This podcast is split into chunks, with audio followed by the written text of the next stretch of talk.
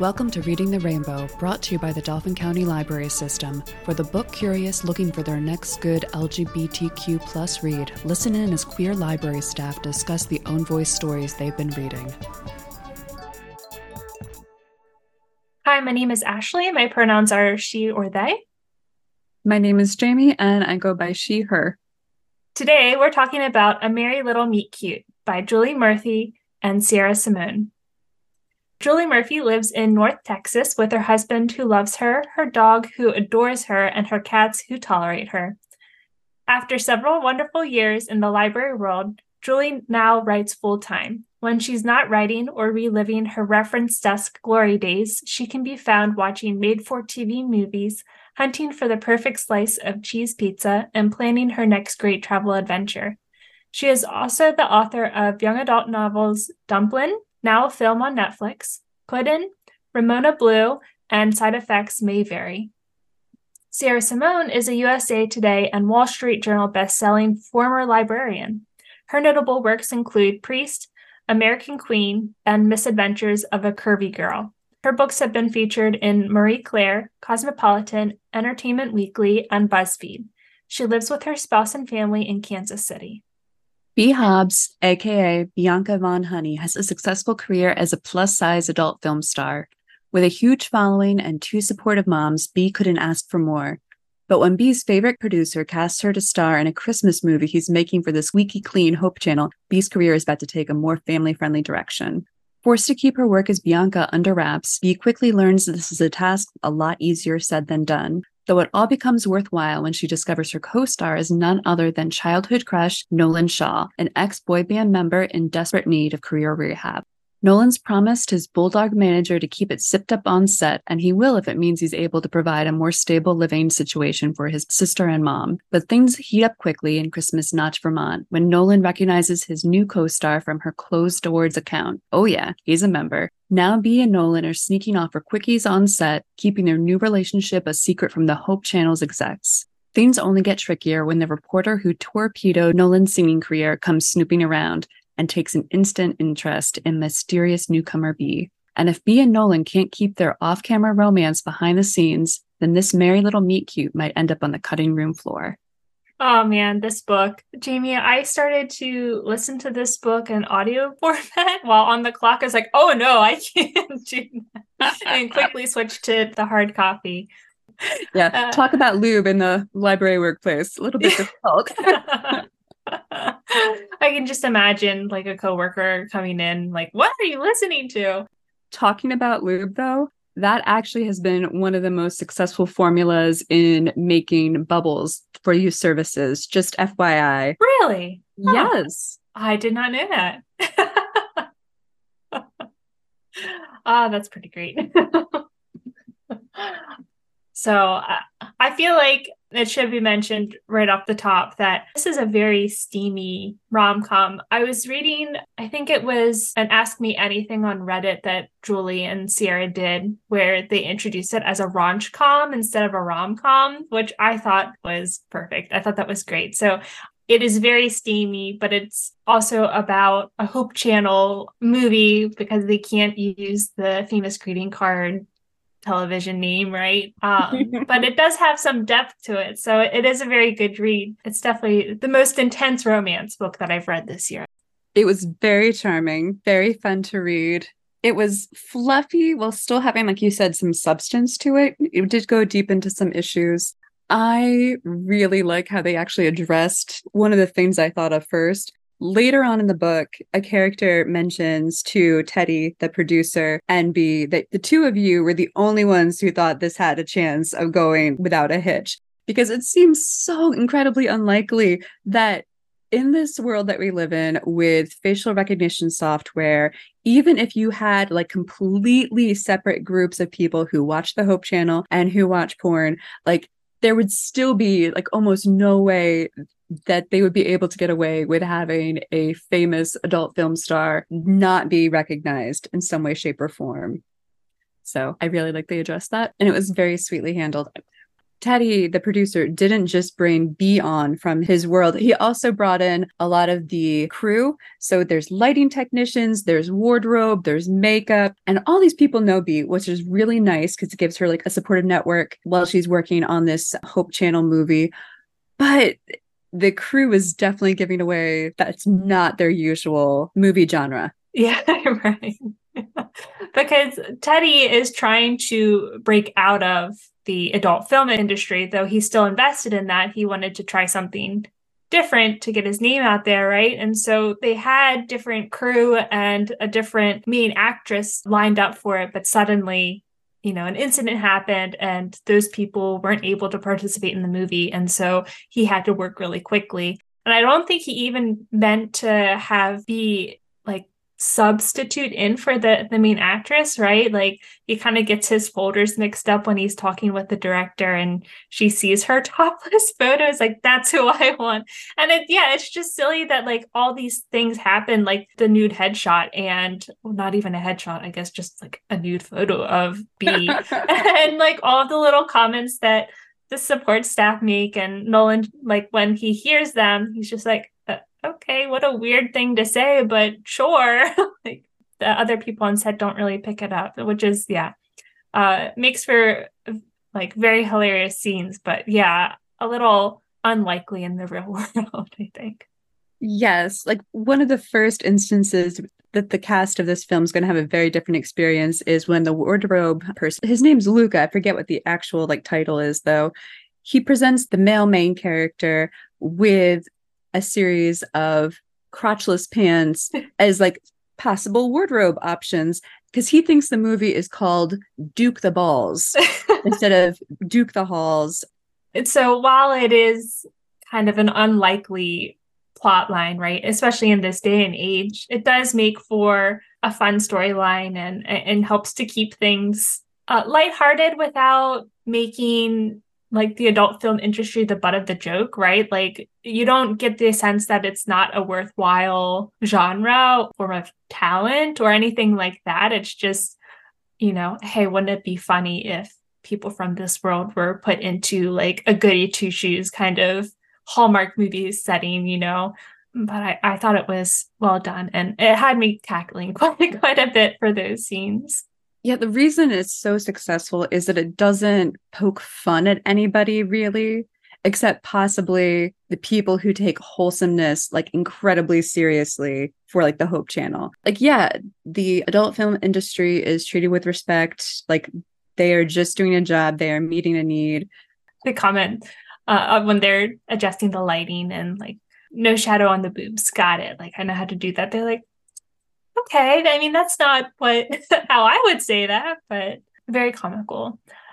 Another thing that I thought that was done well in the book, you know, we have the comparison of these two industries and how they're different and similar, but also um, I think it's worth noting that Bee. Hobbs, the main female lead, is a plus size, quote unquote, porn star. So it talks about you know her experience as a fat person in the world. But it doesn't do that in a way that's shameful in any way. It like really celebrates like her body in a joyful way and it never like pokes fun at that. And there's never any like negative self-talk from the or from her family or friends. You know if there's any negative comments or like fears of what people are going to think if they find out that you know she's a porn star in this hope channel movie like it's immediately rebutted you know like well that people might say that but it's not right you know so like I think that's one of Julie's strong points in her previous books. I've read quite a few of her young adult books, and all of them have,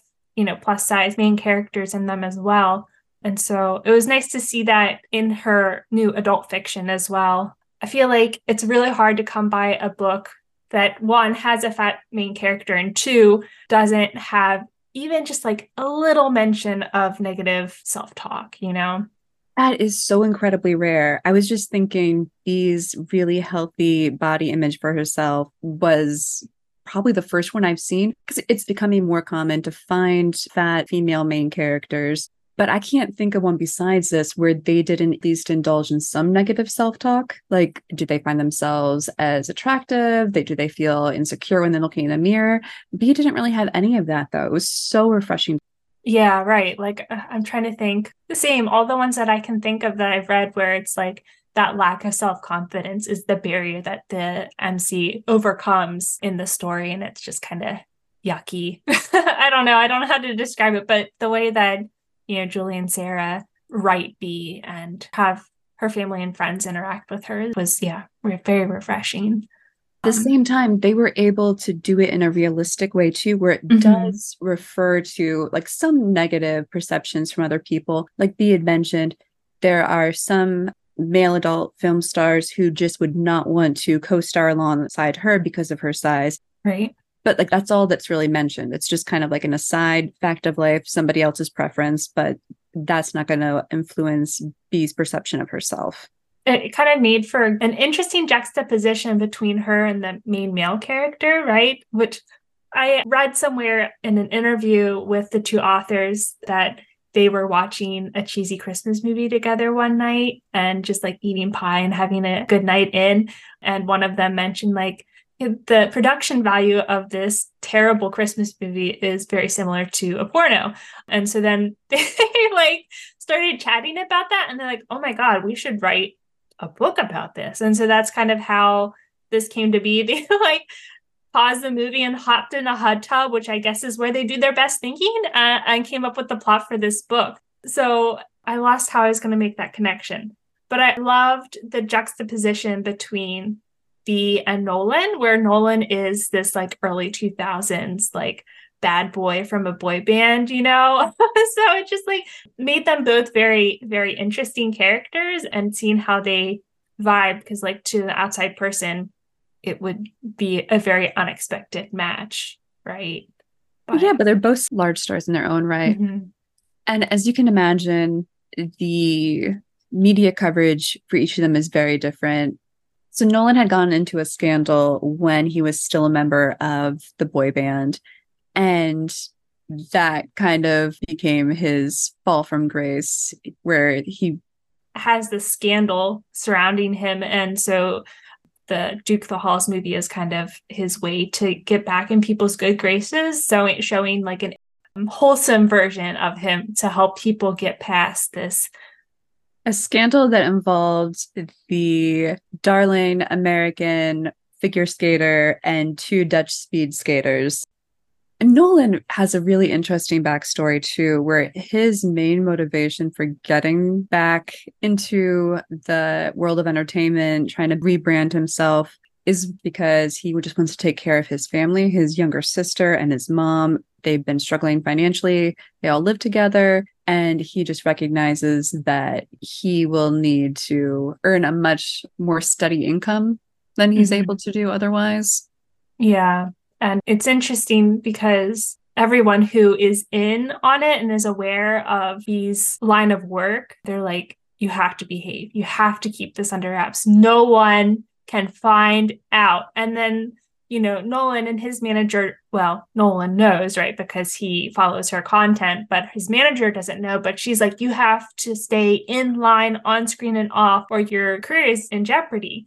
But for him, it's not about his fame and success. It's, you know, I have to behave so that I can support my family. And that was one of the heavier things that I enjoyed them having included in the book is his relationship with his mom and sister and him trying to navigate mental health in his family. His mother is diagnosed with bipolar disorder, which requires a lot of additional care and medical expenses. But his job requires him to be on location away from home a lot. And so having him navigate that and the way that they address bipolar disorder and mental health in general in the book, I thought was very well done. I feel like that's something that could go downhill very quickly in in a book as like a secondary plot line, but I thought it helped a lot with the character development of Nolan and making him a deeper, more in depth character. I also thought it was really interesting that they chose to, like, before they met, they were each other's like top crushes. Because Bee had had this huge crush on Nolan all through her childhood. She had even waited out in the rain to meet them after a concert. And then Nolan has been a huge fan of Bianca Von Honey ever since she started. So he's already much more familiar with her body of work than you would think he might be otherwise. I feel like that similarity between them of of having a crush on one another before even meeting was very important to not like over sexualize Bee or to like idolize Nolan. It kind of put them on an even More equal grounds. Yeah. So I thought that was very clever. And they would, you know, poke fun at each other about it, right? And oh, I bet you have your walls at home like covered in posters of me, you know, things like that. That was very playful and fun. So those are just the two main characters, but the secondary cast is amazing as well. They're very well fleshed out and it just kind of goes into relationship stuff with all of them. So our two leads are very chaotic bisexuals. Nolan was actually Bee's first like bicon when he was out when a lot of other people weren't and his confidence to be comfortable with his sexuality gave her confidence they are certainly not the only i think most of the couples mentioned in the book are actually lgbtq like right, the director gretchen and the screenwriter pearl are girlfriends. And then luca the wardrobe manager that we talked about earlier there has a crush on angel teddy's son and these moms. They were so good. I love mom them. and mama pam. Yeah mom and mama pam and just seeing different types of relationships, right? Like you said, Luke and Angel are figuring out what their relationship is and how that's going to work. And I think Julie and Sierra have written two more books in this series, and I believe one of them follows Angel and Luca. Oh, so I'm excited to read that because, it, yeah, you don't really get a like closure on that relationship. Yeah, now that you mentioned that, I, I think all the couples were queer it was nice to see the variety of different queer relationships and, you know, even what was the strip club called? There was the Dirty Snowball, but that was a bar. That was the bar. Oh man. They're all like too similarly.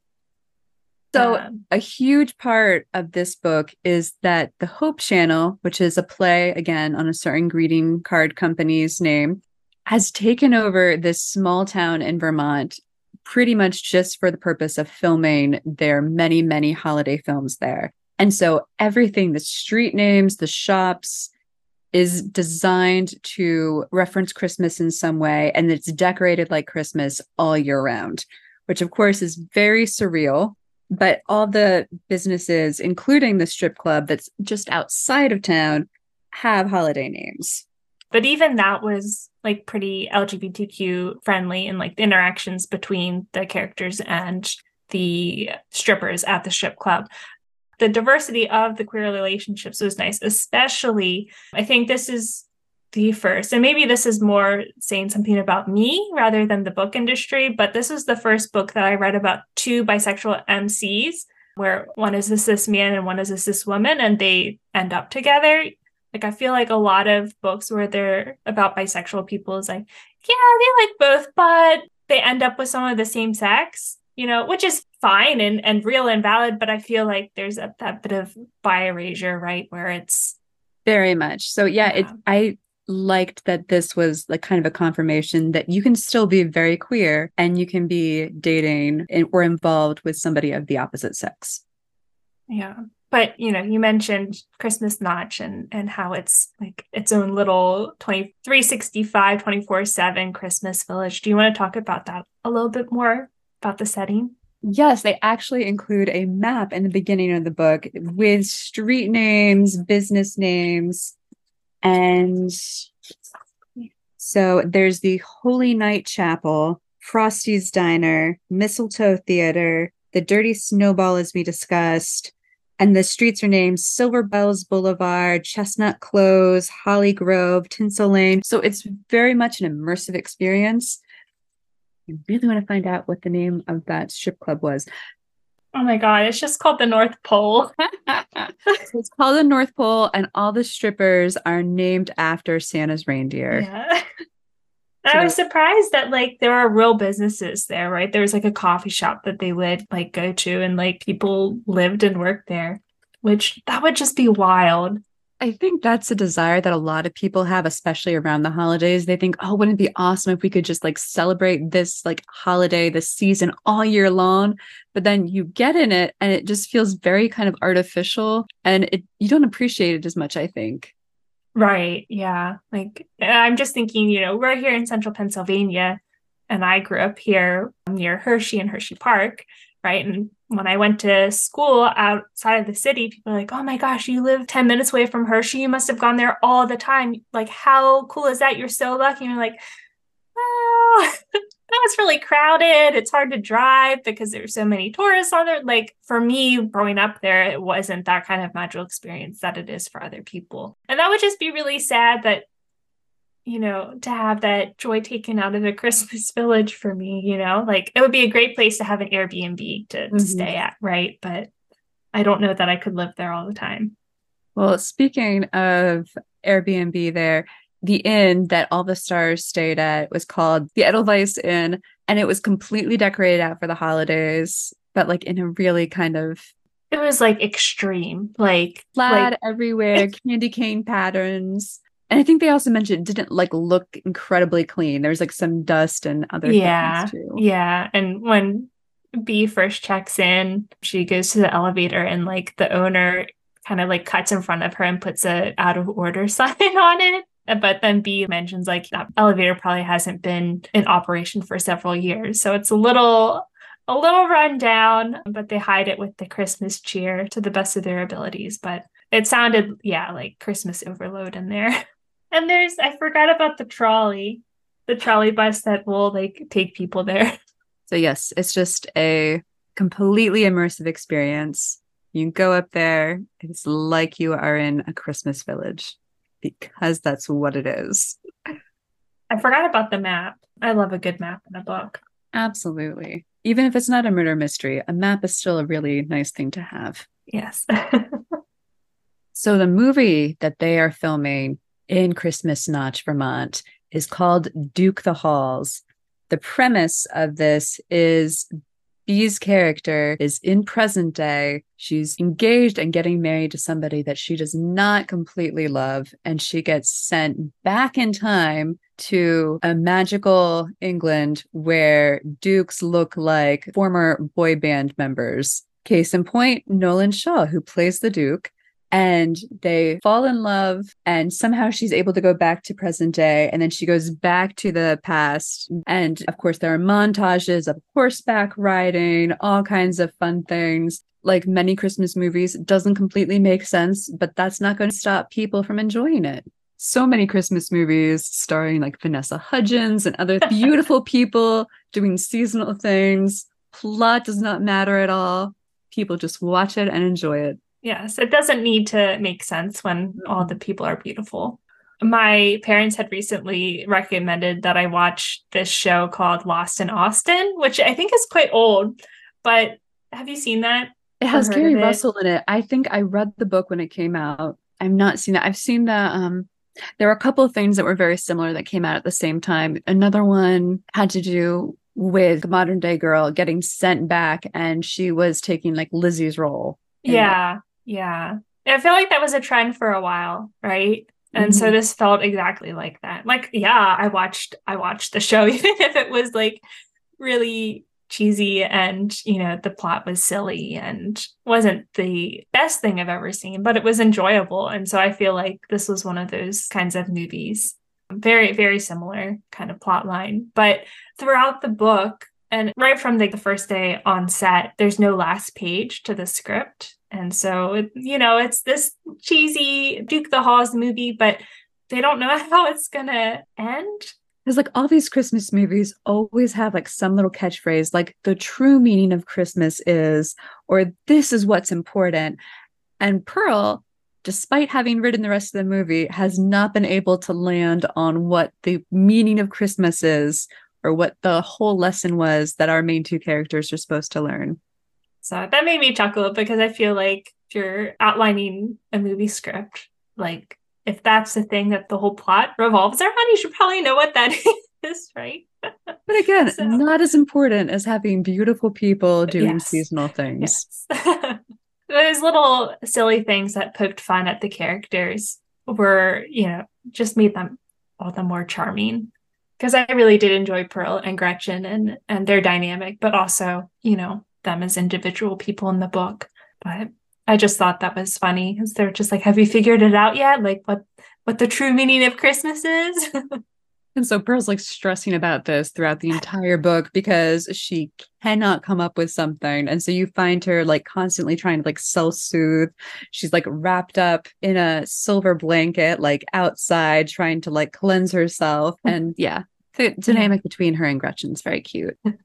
Yeah, but that was some serious, serious writer's block there for sure.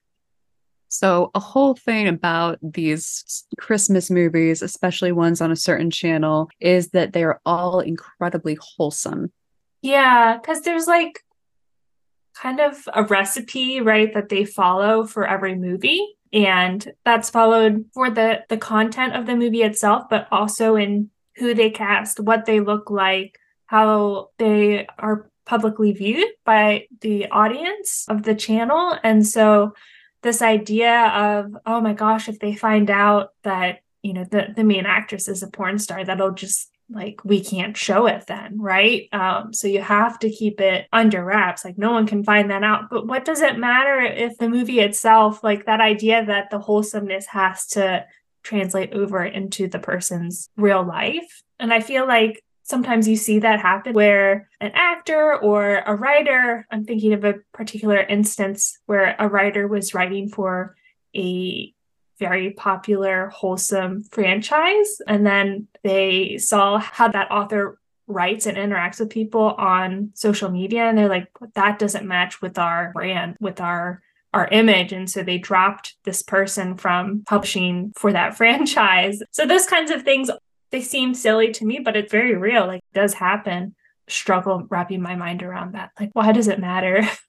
it's clear that he's a good actress and she's impressing a lot of people on set.